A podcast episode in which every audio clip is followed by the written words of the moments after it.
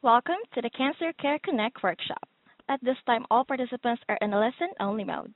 During the workshop, you will hear from our panel of expert speakers. We will allow time for questions and comments following the presentation. Instructions will be given at that time. If anyone should require assistance during the workshop, please press star then zero on your touchtone telephone. As a reminder, this workshop is being recorded. I would like to introduce your moderator for today's workshop, Dr. Carolyn Messner, Senior Director of Education and Training at Cancer Care. Please go ahead. Oh, thank you so much, Grace. And I too would like to welcome everyone to today's Cancer Care Connect workshop, Managing Eye and Vision Changes Related to Cancer Treatments. And I have to say, this is a very unique program. Um, it's actually something that um, we've been offering now for a couple of years, and I think that it's something that one doesn't think about when you're undergoing cancer treatments. And today's uh, program is supported by um, the Elaine Roos Memorial Trust, and GlaxoSmithKline. I really want to thank them for their support and collaboration in supporting today's program. Now, there are quite a few of you on the call today. We have over 205 participants on this workshop today. And you come from all different parts of the United States, from both urban, rural, suburban, and frontier communities. And we also have international participants on the call today from Australia, Canada, Japan, and the United Kingdom. So it's really a, a global call as well, and it's a credit to each of you that you've chosen to spend this next hour with us. Now, before I introduce our first speaker, I do have a few questions I'd like to ask all of you. Um, we're planning many of our programs for um, this coming year, 2022, and it would help us to have a sense of what you know um, before the program begins, so that we can plan and be most sensitive um, to you know what your needs are. So I'm going to begin by asking you um, questions. And those of you who are live streaming the program will be able to see the questions. You'll be able to hear me ask, you know, I'll be reading the questions as well, and you'll be able to rate the questions as well. So the first question on a scale of 1 to 5, with 1 the highest rating and 5 the lowest rating, please select your rating. I understand common eye and vision changes related to cancer treatments, including cause and risk factors. One is the highest rating and five the lowest rating. And the next question is, I understand how to manage dry eyes, watery eyes, itching eyes, blepharitis, loss of eyelashes, floaters, and flashing lights. Again, um, one is the highest rating and five the lowest rating. And the next question is, I understand how eye products may help me manage eye and vision changes. Again, one is the highest rating and five the lowest rating.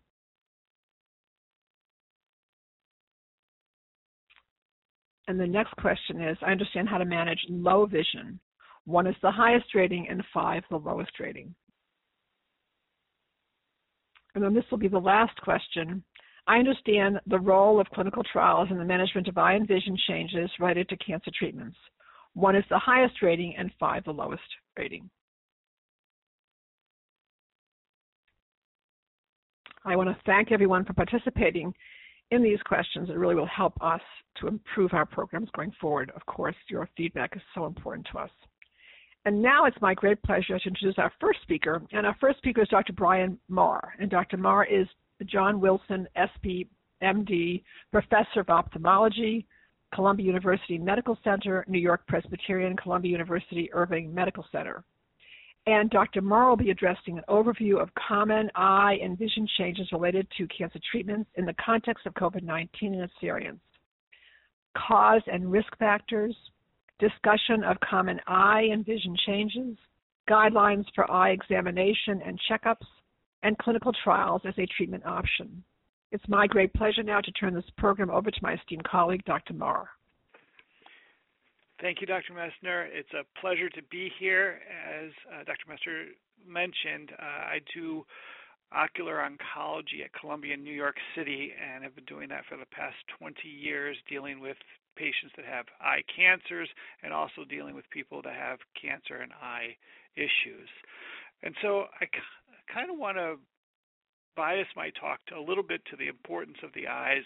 Um, you know, we when we get a, a, cancer diagnosis, sometimes we're overwhelmed with, you know, all the the emotional and and uh, stress related to that organ and sometimes we forget about the rest of our bodies and focus so much on the cancer area that we, we neglect different parts. And the eyes are something that you know are very useful, as everybody knows. It's about 90% of your senses, um, and uh, it, you know it, it causes a great burden to your life if you don't have good vision. So, uh, you know, I'm biased. I think it's very important from that standpoint, I'm going to go over a lot of the common things that I've seen that affect the eyes during the cancer journey and um, explain some of the causes of them, some of the things that you should be wary of. Give you a few recommendations on kind of how to stay ahead of this, uh, and then give you a few clues of what to ignore and what not to ignore. Because um, uh, if you stay on top of this, you can make sure that any problems that do arise are taken care of properly. So, first of all, before you get into cancer care, and I know it's a lot of people have tons of appointments and scans and other things that kind of go along with that, including surgeries. But at some time, uh, it's a good idea to get a baseline uh, eye exam.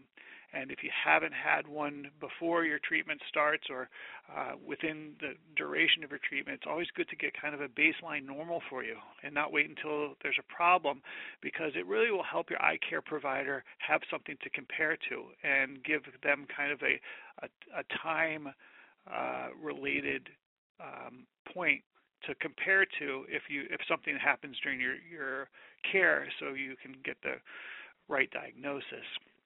And so a baseline examination with your primary ophthalmologist, I think, is is really important, um, and have them do uh, you know a refraction, meaning measure your prescription, do a anterior segment slit lamp exam, which means that they put your face in this machine and look at the, all the different structures in the front of the eye, and a dilated fundus exam, where they actually put drops in your eyes and look at the back into the retina and the optic nerve. And sometimes they'll even perform photographs too that they can compare to. All those things are actually very important because there are a myriad of things that can happen during treatment, uh, and it would be nice to kind of compare of uh, was it better there, was it there before, is it worse now. Uh, so that's one really key um, component of trying to take care of yourself is to try to get that baseline ophthalmological exam. The other thing that um, we can do is so what does happen during cancer treatment? What are some of the common things that that affect the eyes uh, across the board, regardless of your type of cancer? And then we can kind of get more specific.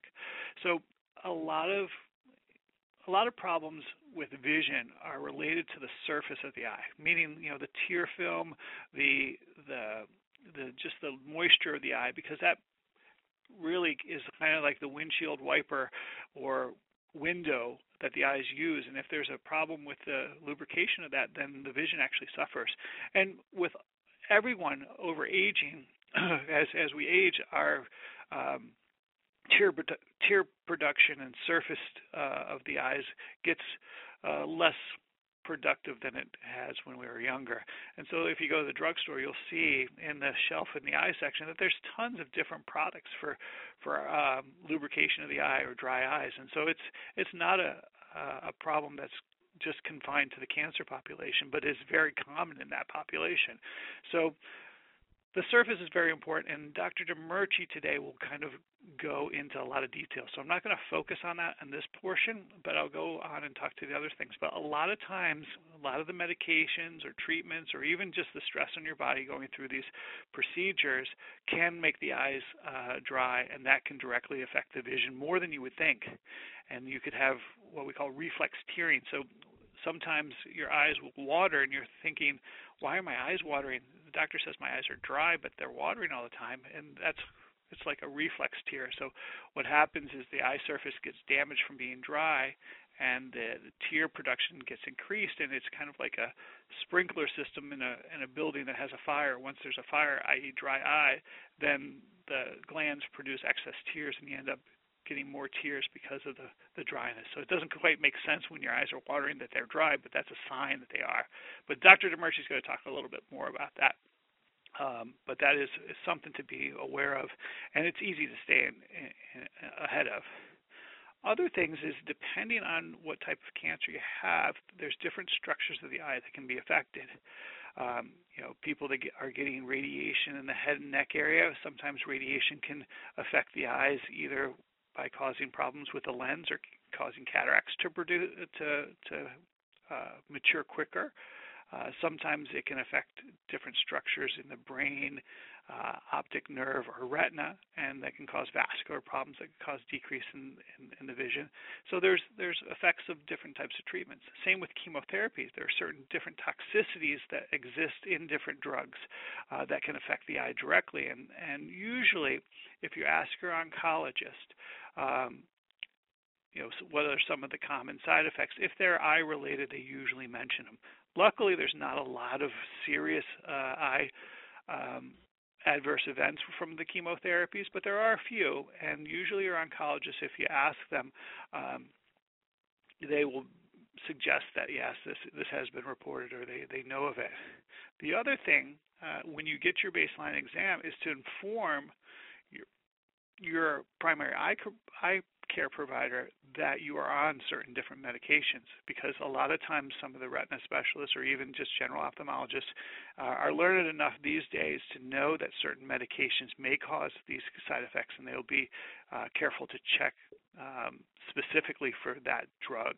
So come in with a list of your medications and say, hey, these are the, my cancer care, uh, my my cancer drugs. Can any of these affect the eye? And ask your primary eye care provider because sometimes either they will know and, and check those areas, or they won't know and refer you to somebody who can do that specifically. Um, so toxicity for medications is a, is a, possibility. We talked about cataracts, so sometimes different treatments, even drug treatments, can affect the lens in the eye, and that can cause blurred vision um, and uh, that can be surgically corrected. Uh, a lot of times, um, people that take steroids in, in association with some of the chemotherapies, that can directly affect the, the refraction, meaning the how the eye focuses. And if uh, sometimes the steroids will cause the sugars in the blood to go high, and that will cause the lens to swell, and that will cause you to have a tempor- temporary change in your glasses prescription and blurred vision until those levels normalize, and then it will return to normal. But if you don't know that that's happening, uh, it can be very concerning because you know you, you put your glasses on and now you can't read, but you used to be able to read before they gave you these steroids, and you're like, what's going on?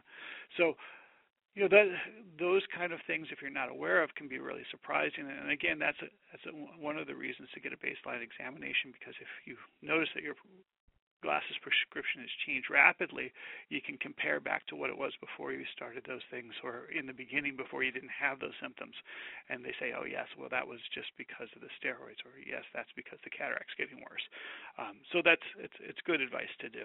Um, let's see certain cancers also can affect the eyes directly. So, in some of the common cancers, such as breast cancer and uh, lung cancer, uh, cancers can break off and metastasize and go different parts of the body, and sometimes they affect the eye. Uh, luckily, it's not very common, but the most common type of tumor inside it is a metastasis from a cancer somewhere else. So, again, a good baseline examination, or if you're experiencing a change in vision, then it's important that you get get checked because occasionally you can have retinal metastasis or brain metastasis or optic nerve metastasis that can affect the vision directly. And so, um, things to watch out for, I would say my top four lists of things to be concerned about to go to the ophthalmologist or inform your primary oncologist to refer you to an ophthalmologist would be uh, dramatic change in vision, right? Either blurriness or um, or loss of vision. Um, flashes or floaters, where you actually see kind of lights flickering when there's no lights flickering, or like somebody's taking pictures of you, like the paparazzi, and there's no no light source. Uh, an explosion of new floaters, where you see little black dots that are floating by that aren't really there. Um, and if that happens all of a sudden, that's important um, to get checked out. And um, pain or irritation in the eye. Um, those are kind of things that shouldn't be ignored or put off and should be brought to attention to your primary oncologist or ophthalmologist. Um, let's see, how much time do we have left? Oh, just um, uh, to address the um, let's see um, the clinical trials as a treatment option. Um, right. No, uh, we have enough time for that. Oh, yes, absolutely. Yes. Okay.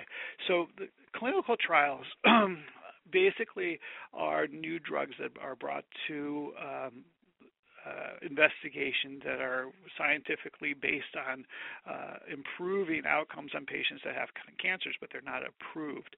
And a lot of these uh, medications are being explored for some of their side effects, so they don't have the known list of side effects that you would see with a, a commercially available drug. In those cases, those are those are where um, your either your clinical trial sponsor oncologist will say, all right, in animal models, this um, medication was shown to have a problem in eyes, uh, so you need to get uh, um, that evaluated. Or this has been known in other patients to sh- to have severe eye, severe dry eye or something like that. And in that case, um, what they will do is recommend you get a baseline examination and then periodic examinations uh, throughout the course of the treatment. And that's kind of what I recommend even if you're not on a clinical trial. And that's what I was trying to make a point earlier is that you know the scientific way to actually evaluate eye problems related to cancer therapy is to get a baseline exam and follow it periodically throughout your treatment. And that's what's required by the clinical trials. Um, but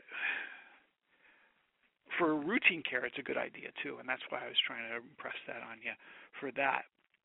But clinical trials will will have a host of different um, biologic activity that your uh, oncologist will review with you and and require you to get certain types of uh, monitoring or treatments or uh, examinations prior and during the, the treatment. So it's important to, to do that. I think that teaches us a lesson of how to take care of ourselves outside the clinical trial realm. Excellent. Well, well I have to say, Dr. Marr, this has been outstanding. Just a wonderful, uh, wonderful presentation, and really set the stage really for today's program. So I want to thank you very much for this um, outstanding presentation. Thank you so much. It's, it's my pleasure, and it's hard to cover all the things that happen in, in such a short period of time. But I hope I gave a, a little bit of an outline and, the, and kind of some of the take-home points of get your eyes checked. Don't ignore signs and ocular signs and symptoms. Get them checked out.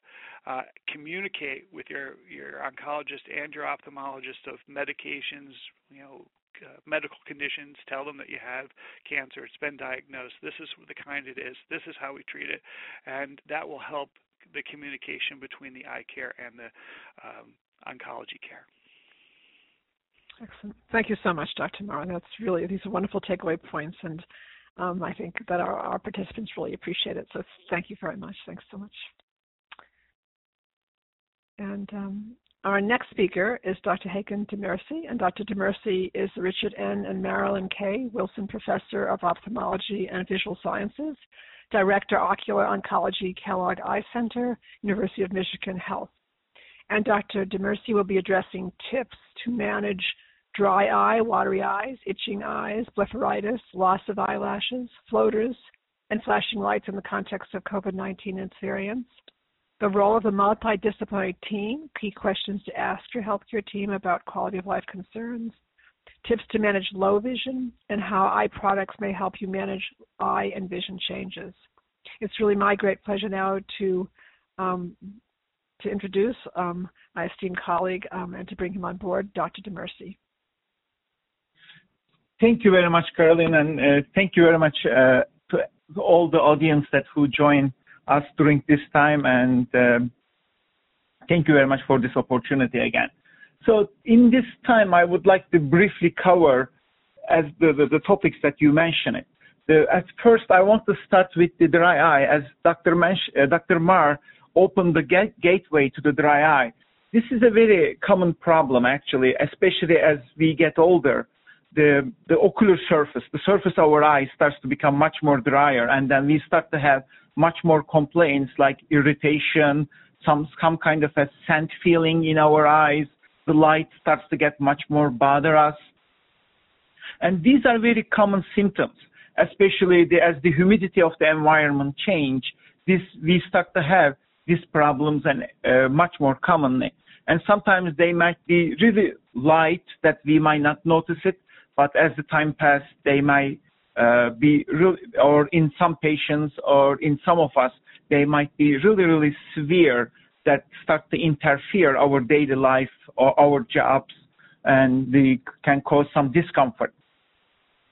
So the I think in the management and then to evaluate for the dry eyes, the, one of the important thing is that the how much it is interferes with your life, how much symptomatic, how much do you feel this irritation, something in your eye kind of a feeling, uh, how much it causes your vision to cause the decrease. Uh, so these are the, the first starting point. If it is really light, if it is not uh, so, it could be light, it, it might not cause so much symptoms or it might cause heavy symptoms. So if it is causing like that, the light, when we start to evaluate a patient with the dry eye, we start with the first on the eyelid basically. We look at the your eyelid and the at the bottom of your eyelashes, you there is some there are some glands that contribute to our tear production and then the surface of the the health of the surface of the your eye. And some of those glands are what we call meibomian glands, or uh, which I don't want to give get into so much detail, but we sometimes you can see that those or some of us can notice that some redness, uh, some scaly appearance along the eyelid margins. That's what we call blepharitis actually. And that could be the one of the reason of the dry eye. So for this kind of pay, if this is this blepharitis, what we call blepharitis, the redness along the eyelashes or the dryness is causing symptoms. Uh, it starts to become symptomatic for the patients. What we manage them, like the easiest management is that the, what we call eyelid massaging. We, with, sometimes with a baby shampoo or sometimes when you are taking showers in the morning, just without using anything, just using with the warm water, just to massage your eyelid from up to bottom or from bottom to up in your eyelashes and just massage those glands can improve the secretion and then the can improve the, some of the symptoms. And if you can just wash every day those scaly appearances on your eyelid, that can that can improve actually, and this can improve also at the same time the um, the dryness, the dry eye, or and it is related symptoms. There are some uh, like over-the-counter product, products right now. They like the eyelid wipes that you can easily use to clean that the eyelid margin, that the scaly appearance, and then the blepharitis. That they are very easy and I find that some of our patients, they really get some benefit from this eye wipes. Sometimes this glands can get a little bit like clogged, clogged, like the similar things what happens in our um, pimple, how it happens in our skin. Then then you start to notice those red spots on your eye on your eyelid margin, like what we call chalazion or stye.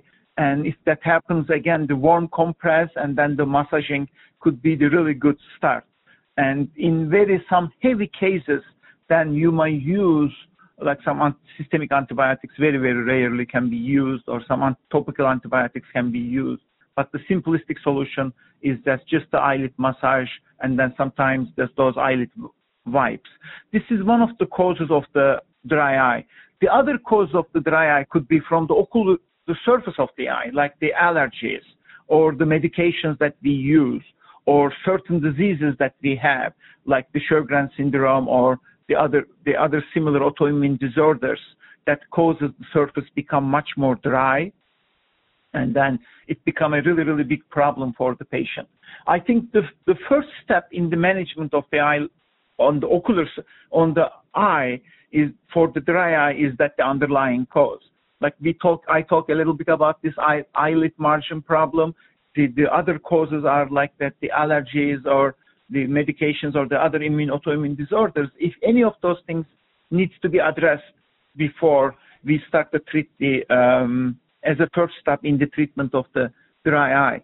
The the easiest thing in the dry eye management is that the first is the um, the sol- the eye drops, the eye replacement tears that you that are sold over the counter in any uh, pharmacy or any supermarket. There are multiple types of it right now. I really like personally the ones without any preservative ones. They are daily single use or daily use. You know, you can get one or two drops out of it and then you can just throw it away. And this is, they don't have any preservative. They don't have any side effects. This way, like they can, uh, be easy to use for the patients. Uh, in recent years, besides this artificial tear, there are other prescription drops that starts to came into the market, like we commercials like Restasis. There is another one, Cequa, I guess, and these are there is these are one group of medications, and there is another. These are what they do basically. They start try to stop the inflammation on the surface of the eye. They um, they are useful in some patients definitely. They help to some patients, but I think they we usually go about like second or third line if we are going to go this kind of prescription eye drops. After we really really exhausted all our artificial tears or addressing the other problems that can cause the dryness.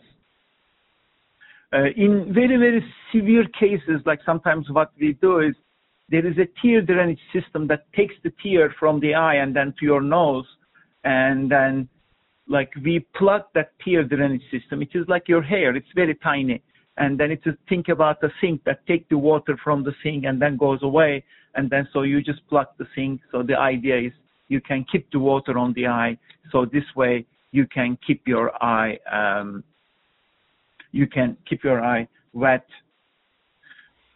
Uh, so these are the main things regarding the dry eye. A couple things I will say in these days. Uh, one of them is that the, like the, especially watching the TV, using the computer or playing the video games or all of those things, even reading, we usually forget to blink. So it's a good idea that if you are watching TV, reading a book, uh, doing some computer work, please don't forget to blink your eyes. That is the easiest thing. Your eye, like a curtain, just goes and then make your the surface of the eye moist and easy. So we need to blink at least um, like in every minute. I think it's about six to ten minutes, six to ten times a minute. But like sometimes when we read and when we concentrate, we forget, and then that blinking rate goes to one to two. So the evaporation of that tear from your eye increases significantly. So the, that's the easiest thing to do. The second thing, especially in the COVID era, I think there are two things I will just say. The the, the COVID uh, symptoms symptoms in the eye is not that common. They are very very rare, but we know that some of the cases, especially, they can come up with this dryness, redness, and tearing kind of a symptoms, like when you have a common cold, that your eye become dry, like more red, tearing. Those kind of things I think that could be the sometimes the early signs of COVID, but uh, but they are very very rare. And we all use masks in these days, and then the the, the all our breath sometimes goes from the top of the mask directly to our to our eyes. So I will recommend to people that like there are some uh, just like push that the mask on your nose, especially if you have dryness if you have using glasses so that the, all the breath and everything is not going to go into your eyes and then make it more dry actually. And this is the, that's the common, I think, uh, that's the, to, just to make your eye a little bit easier. Don't forget that the mask and the, the, the, the tighten the top of the mask basically. Uh, these are the like the common. Uh, these are very easy small small tips for the dryness and the the, the watery eye. So I'm going to go towards a little bit to the water eye, watery eye and then the flashes and floaters from there. The watery eye, the, your eye can water a couple of reasons. The one of them is that there is lots of secretion of tear into your eye, and that is that's the reason it waters. But sometimes there is a tear drainage system that takes the tear from your eye and then get into your nose.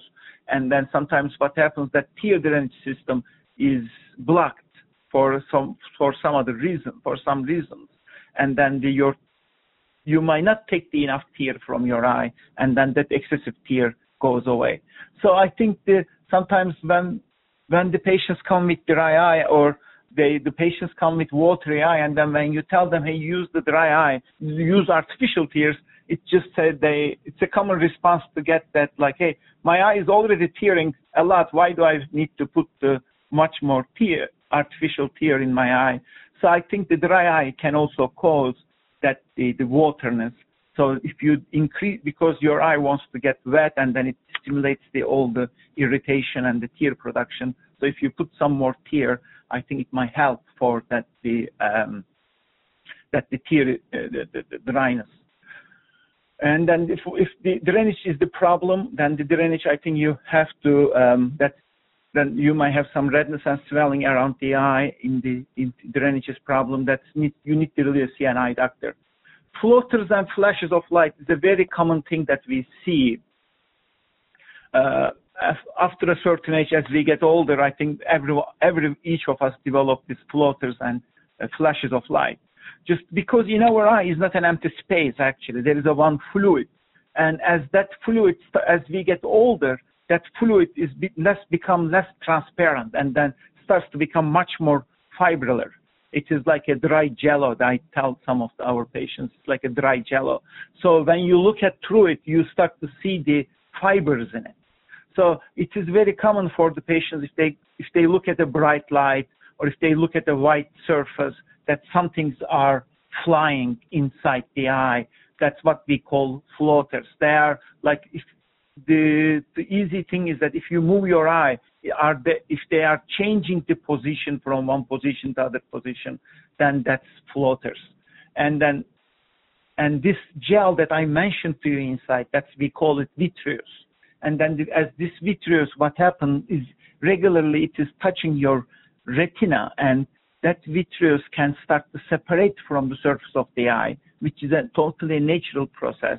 And during that separation, you can start to see flashes of light. When do we start to really get much more nervous and um, what should we watch? I think the most important thing is if you start to see lots of flashes of light, if you start to see like uh, lots of floaters get into your visual field, or if you start to notice that a curtain is coming from one or the other direction and your vision or if you notice that your vision is getting really blurry these are the signs that the you have to watch it especially if you are a high nearsighted person because we know that the, the people with high near sight they have a higher risk of um, developing other more serious problems than just the floaters and flashes what we call like the serious which is what we call retinal detachment. So this is the quick the tips about dry eye and then the floaters and flashes. And then the second, a little bit, I want to talk about the quality life concerns. And then the quality, and then what key questions to ask your healthcare team. I think quality of life is little bit a personal question. The and then personal question, and then in, depends on from one in, individual to other individual, and then it depends on from one part of what speciality or what part of the body you deal with it basically.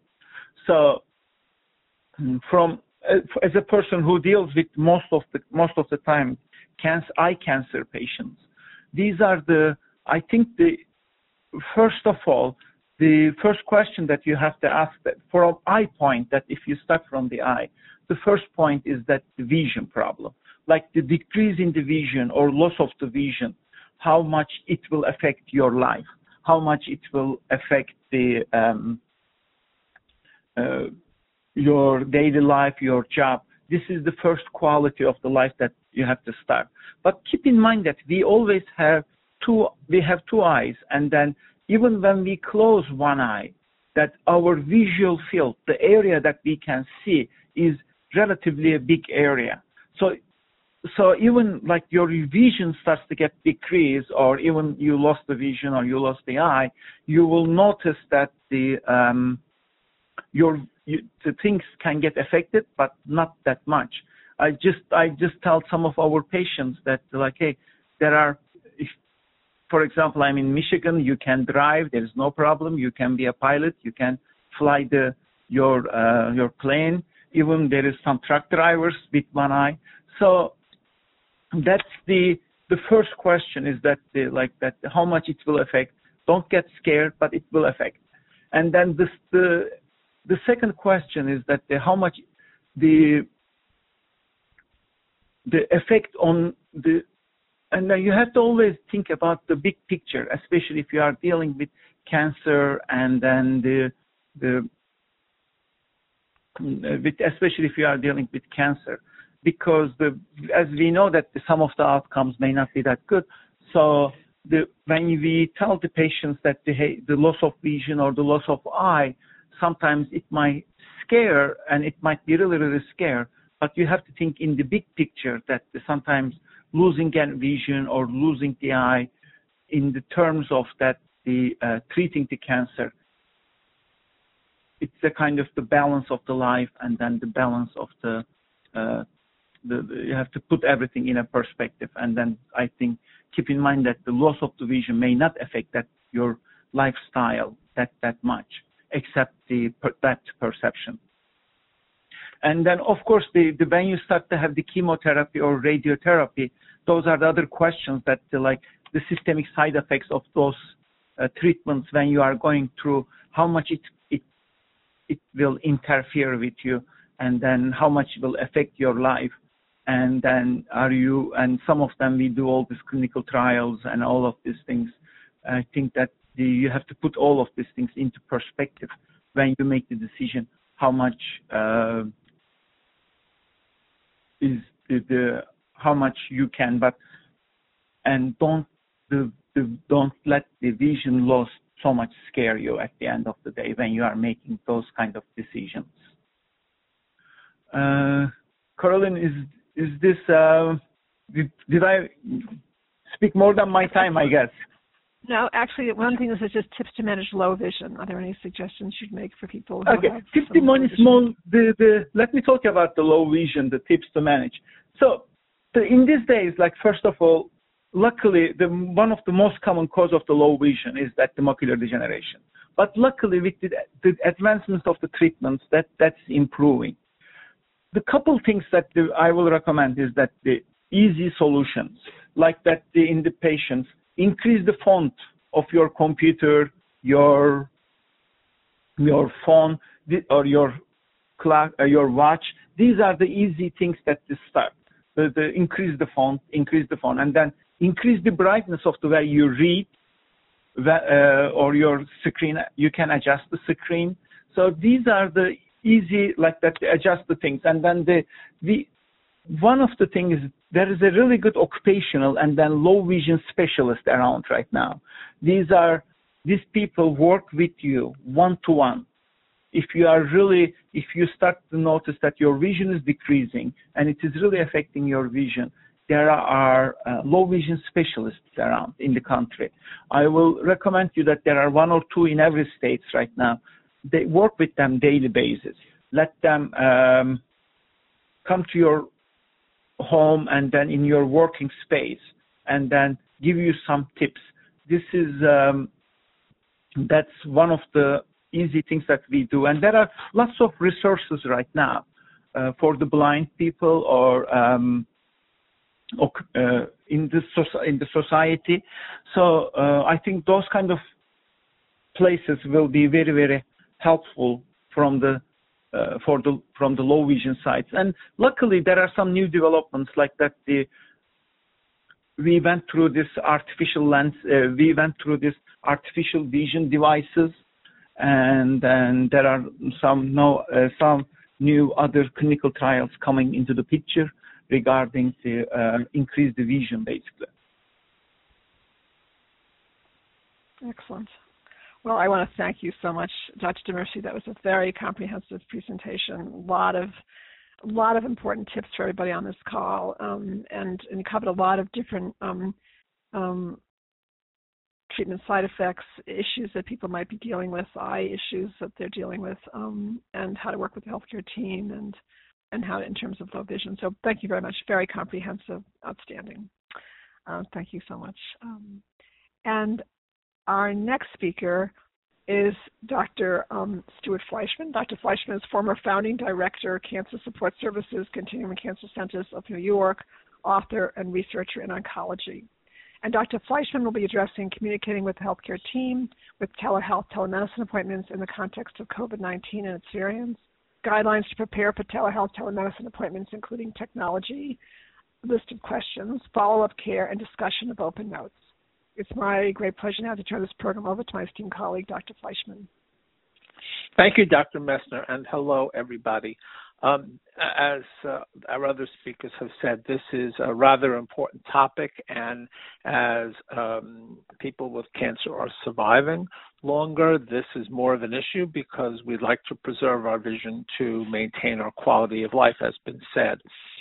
So, um, at first glance, it would seem like um, in these days of COVID, and we are recording this in January of 2022, so many parts of the United States and other parts of the world are still um, in the middle of um, of uh, widespread um, uh, COVID.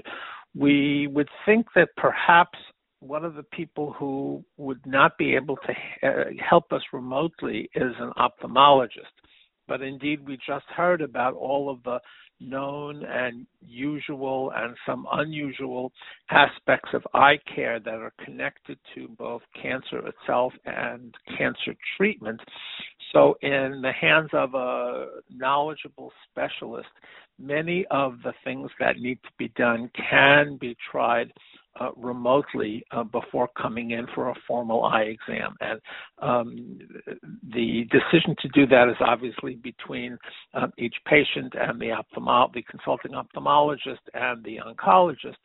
But it, really uh, it is an opportunity to do more remotely than um, ever before. So communicating about any change in vision even if it seems um, kind of minor, is really important to your primary cancer treatment team.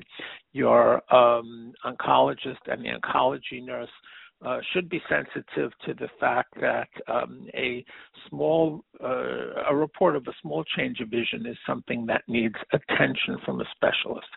Some of the things like dry eye um, or a change in um, the, your focusing can be easily attributed to um, medications that we use, not just in chemotherapy or immunotherapy, but some of the medicines that we use for side effects, including nausea medicines, pain medicines, um, and those things are pretty much uh, can be anticipated by the cancer treatment team, and often, uh, even before COVID, they may take a first pass at uh, giving some um, symptomatic relief with some drops um, or gels or um, basic everyday um, help like just blinking your eyes when you're using your computer, um, and then um, ask for a consultation from a knowledgeable ophthalmologist.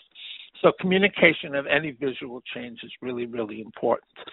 Uh, but many of the visits, as uh, we all know now, are done remotely, and that may be over a video link where you and the provider may see each other, uh, or an audio link similar to a telephone call where we're just communicating by voice. Um, and preparing for those visits um, can be daunting, especially to those of us who are not um, very comfortable or have not been using computers that much before the um, COVID pandemic. So it's important to understand not only uh, when the appointment is, what day, what time. Make sure that if there's a provider in a different time zone, that the time zones are worked out so everybody is available at the same time, and how the visit may be made. Telehealth visits are sometimes made on a medical records platform um, or a medical records system. Uh, platform would be synonymous for system in that in this in this case. So uh, most of offices will the day before contact the patient and make sure that uh, they know the date and t- the date and time and what device will be used. Um, the uh, the systems vary, uh, but they have a lot of commonalities in that uh, a device with a a camera and a microphone um, and a screen can offer actually rather good communication between the providers and patients and families. Um, having families and those who uh, will help us keep track of questions or, or, who may actually live in another city, another state, or even another country is a, an unusual opportunity that we found um, during uh, the days of telehealth because they can now participate in your care as you wish without traveling, without often taking time off of work. Um, and it's very, very helpful to have somebody you trust uh, on the call, keeping track of the information, asking questions, and uh, someone you can um, discuss the information that's been given after the call and make some decisions um, with someone who you trust. So that's been an unusual bright spot in these struggling times of moving from all in person visits to telehealth visits. So, um, as far as the, the technology, some of the uh, offices will actually do a dry run and ha- call through for uh, t- through this through whatever system they're using for you to make sure that it's okay. Um, the good preparation for a telehealth is pretty much similar to what you would uh, have in an office visit, but a little, uh, the complications change. You don't have to travel, but you do need a quiet spot. You do need a spot with a power outlet uh, if you're using a device or a telephone line if you're using the telephone. Um, make a list of questions that you would like answered before the visit starts because especially with the interference of unfamiliar technology um, you can lose focus and then finish the visit without having your questions answered. Uh, and here again a trusted family member friends even who live far away can help you make up that question list um, more easily than doing it uh, on your own. So be in a quiet place place that has good lighting, a place that has all the uh, access to the uh, electricity and phone lines and everything, or a good Wi-Fi connection, so that the call um, can actually go through. Um, during the call, um, you may be you sometimes may be asked to focus if it's a video call to focus the camera on um, let's say your eye or mouth to look at mouth sores and some parts of the body can actually uh, the um, the uh, visuals are so good that actually a, a, a, an exam can be done. Uh, obviously, many things can't be done, but some things can be done, and uh, we like to focus on on on those. Um, at the end of the call, make sure that you know what your follow up is, if any lab tests or imaging have to be done, where they'll be done, who's making the appointments, uh, will the request be submitted electronically, those sorts of things, as you would leaving uh, the office. Often in uh, larger oncology practices, the oncology nurse or an office manager will help with those practical uh, matters. Um, they're not necessarily on the telephone or on a video call, so it's important that um, that you're able to get that information before the end of the call or have somebody call you back in a planned way so that all of the information that you need for the next steps in your care can be completed. The other thing I'd just like to briefly mention is that uh, in many of the larger uh, cancer centers uh, or larger multi specialty practices, um, the uh, notes that the providers keep are no longer in paper charts, but they're actually in an electronic database. There are many advantages and disadvantages to that from the provider side, but from patients and families, it actually has opened up a way to look at your lab tests, your imaging reports, and sometimes even notes from your providers online. This has been both extremely helpful and extremely problematic because most of us are not really trained to be able to look at a lab report or an imaging study and understand the nuances, um, especially when it comes to lab reports. Uh, most lab reports from most laboratories all over the world are reported with um, a a finding, you know, a level of something, and then a normal range, a range that's to be expected. But during cancer and cancer treatment, there are a number of things that should be out of range, and if they're not, that's a problem. If the if the the time of that the blood sample was taken, for example, is right after a meal or fasting, that may that that will change the results. And if it's not fasting, it's expected that that would be uh, perhaps outside of the range or maybe higher than expected. So it's very hard for most of us to be able to really interpret these things and understand the fine points. And often uh, patients and families get frightened. They see something as abnormal. Um, it needs to be put in context. So if you're um, able to access reports before the staff sees them, and, and some of the uh, in some of the systems that actually can happen, please don't panic. Please um, make a call or send an electronic message on the system, depending upon the, the setup so that a provider can go over this with you. Maybe the oncologist, it may be the oncology nurse, it may be a physician's assistant in the office, um, it may be an advanced practice nurse or nurse practitioner in the office, but someone who understands exactly what's happening and can put these this information in context. As far as imaging studies, sometimes small cysts are found or things uh, that uh, we're born with, we have our whole lives, but because we're not getting scanned all the time, we don't know that they're there.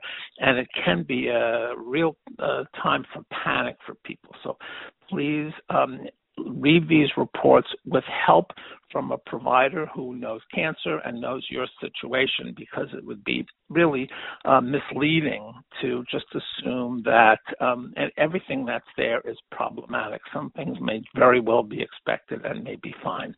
So, open notes are a blessing, but they have really been a challenge for patients and families and staff all alike.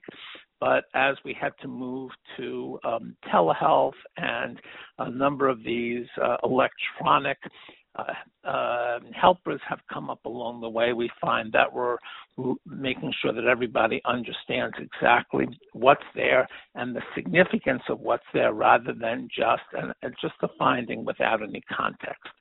So I hope this will help you provide uh, help provide some information for your telehealth visits, ways to prepare, some homework, things to come away with. And I'm going to turn the um, call back over to Dr. Messner. Oh, thank you so much, Dr. Fleishman. Um, excellent presentation. And um, before we move on to the, um, uh, we're actually um, going to take questions in just a minute. We're going to move on now to the to just a few a few questions I need to ask everybody. Um, and um, so I'm going to just ask those questions, um, and then we will um, give you all a chance to get your questions ready then. Okay, so here we go. I'm going to just ask you a few questions as we conclude the program. As a result of what I learned in this workshop, I have greater confidence in my knowledge of common eye and vision changes related to cancer treatments, including cause and risk factors. One is the highest rating and five the lowest rating. And again, you can um, rate this. Those of you who are live streaming the program will be able to rate um, your responses to this. And we'll be able to see the questions as well. And the next question is, as a result of what I learned in this workshop, I have greater confidence in my knowledge of how to work with the healthcare team and use their suggestions to manage dry eyes, watery eyes, itching eyes, blepharitis, loss of eyelashes, floaters, and flashing lights. One is the highest rating and five the lowest rating. And the next question is, as a result of what I learned in this workshop, I have greater confidence in my knowledge of how to how, how eye products may help me manage eye and vision changes. One is the highest rating and five the lowest rating. And the next question is, as a result of what I learned in this workshop, I have greater confidence in my knowledge of how to work with the healthcare team to utilize their tips on how to manage low vision. One is the highest rating and five the lowest rating. And now the next question will be the last question. As a result of what I learned in this workshop, I have greater confidence in my knowledge of participating in clinical trials for the management of eye and vision changes related to cancer treatments. One is the highest rating and five the lowest rating. And now we're going to move on to your questions. And so, and I'm going to ask Grace to explain to all of you how to queue up for questions. Grace? Thank you. Ladies and gentlemen, if you would like to ask a question, please press star then one on your touchtone telephone. If your question has been answered and you wish to remove yourself from the queue, you may press the pound key. Those of you on the web may submit questions by clicking Ask a Question.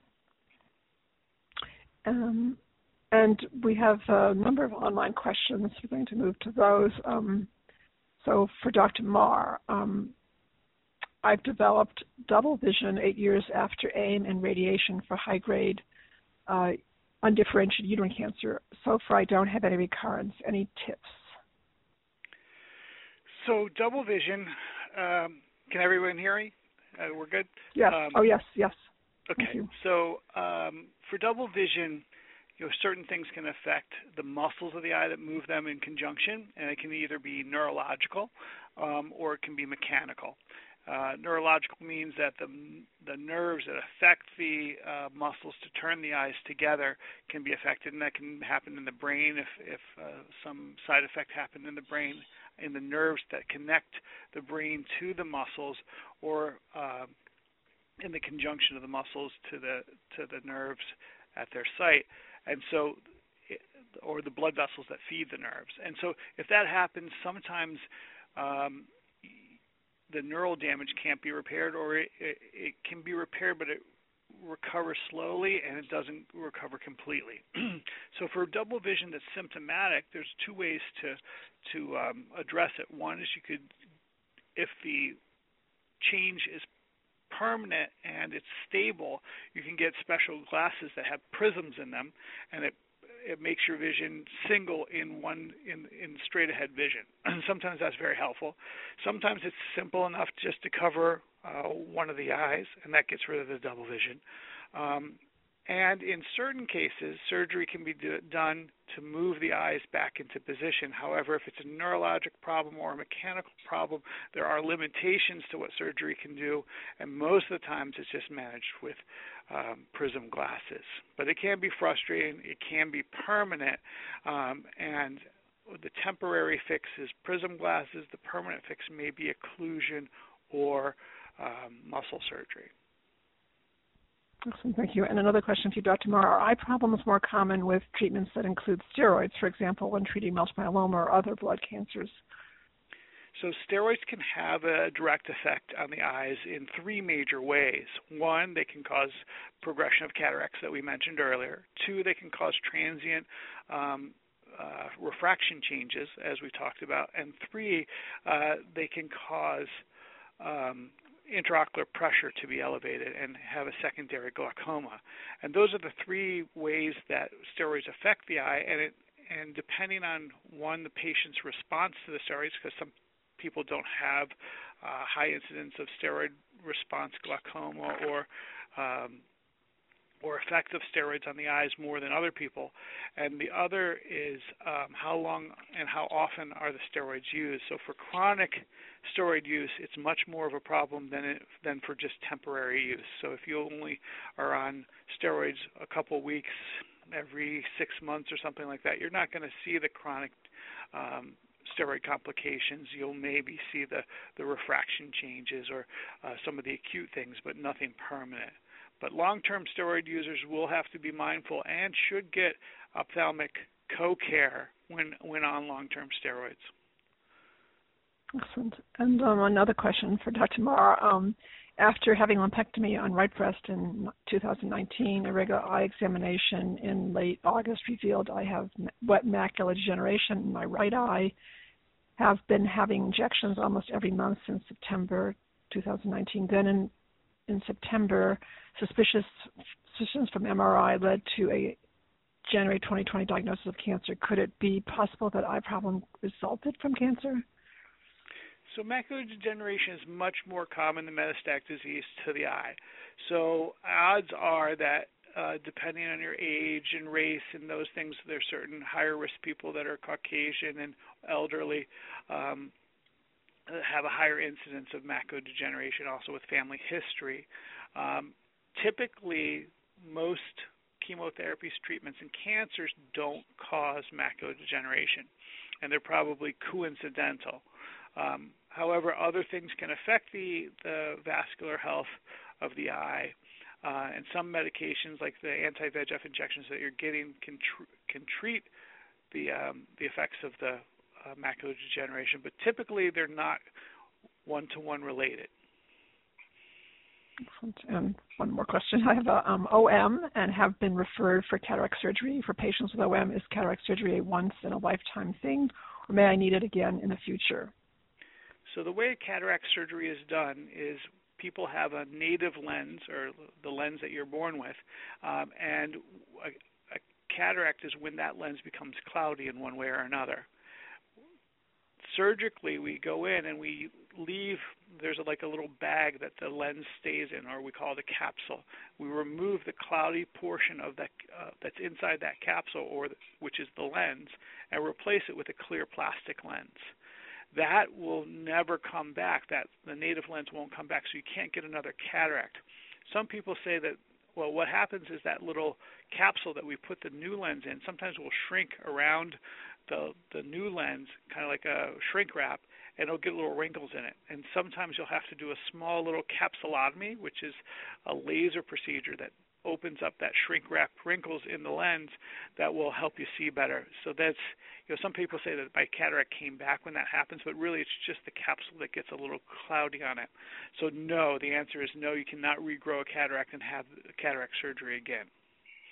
Okay, excellent. Um, well, um, I want to thank our speakers. This has been really amazing. Um, uh, just an amazing. Uh, I must have done this program a number of times. Um, Dr. Marr, Dr. Fleishman have been on these programs before, and um, these have really been. We could go on all afternoon, but I realized we had said this would be a one-hour program, and so in keeping with that, um, I just want to thank our speakers for their time and expertise, and just um, and also for our participants for asking such really great questions.